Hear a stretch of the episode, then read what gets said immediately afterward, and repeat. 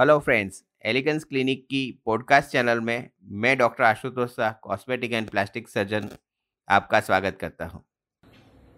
आज हम जानते हैं कि लेबिया प्लास्टिक क्या होता है।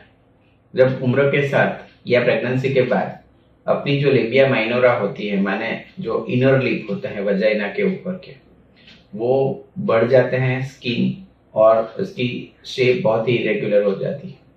तो लुक वाइज भी वो कॉस्मेटिकली अच्छे नहीं लगते हैं और लंबी स्किन होने की वजह से काफ़ी बार सेक्स में भी उससे परेशानी आती है। तो काफ़ी सारी लेडीज़ चाहती हैं कि ये स्किन निकल जाए, उसका एस्थेटिक अपियरेंस सर्जरी करके जो भी उनका प्रेगनेंसी के पहले था, वैसा हो जाए। तो ये सर्जरी को लेबिया प्लास्टी बोलते हैं। एलिगेंस क्लिनिक में लेबिया प्लास्टी हम दोनों ही तरीके से वेज तरीके से या वर्टिकल डिसेक्शन से दोनों तरीके से करते हैं।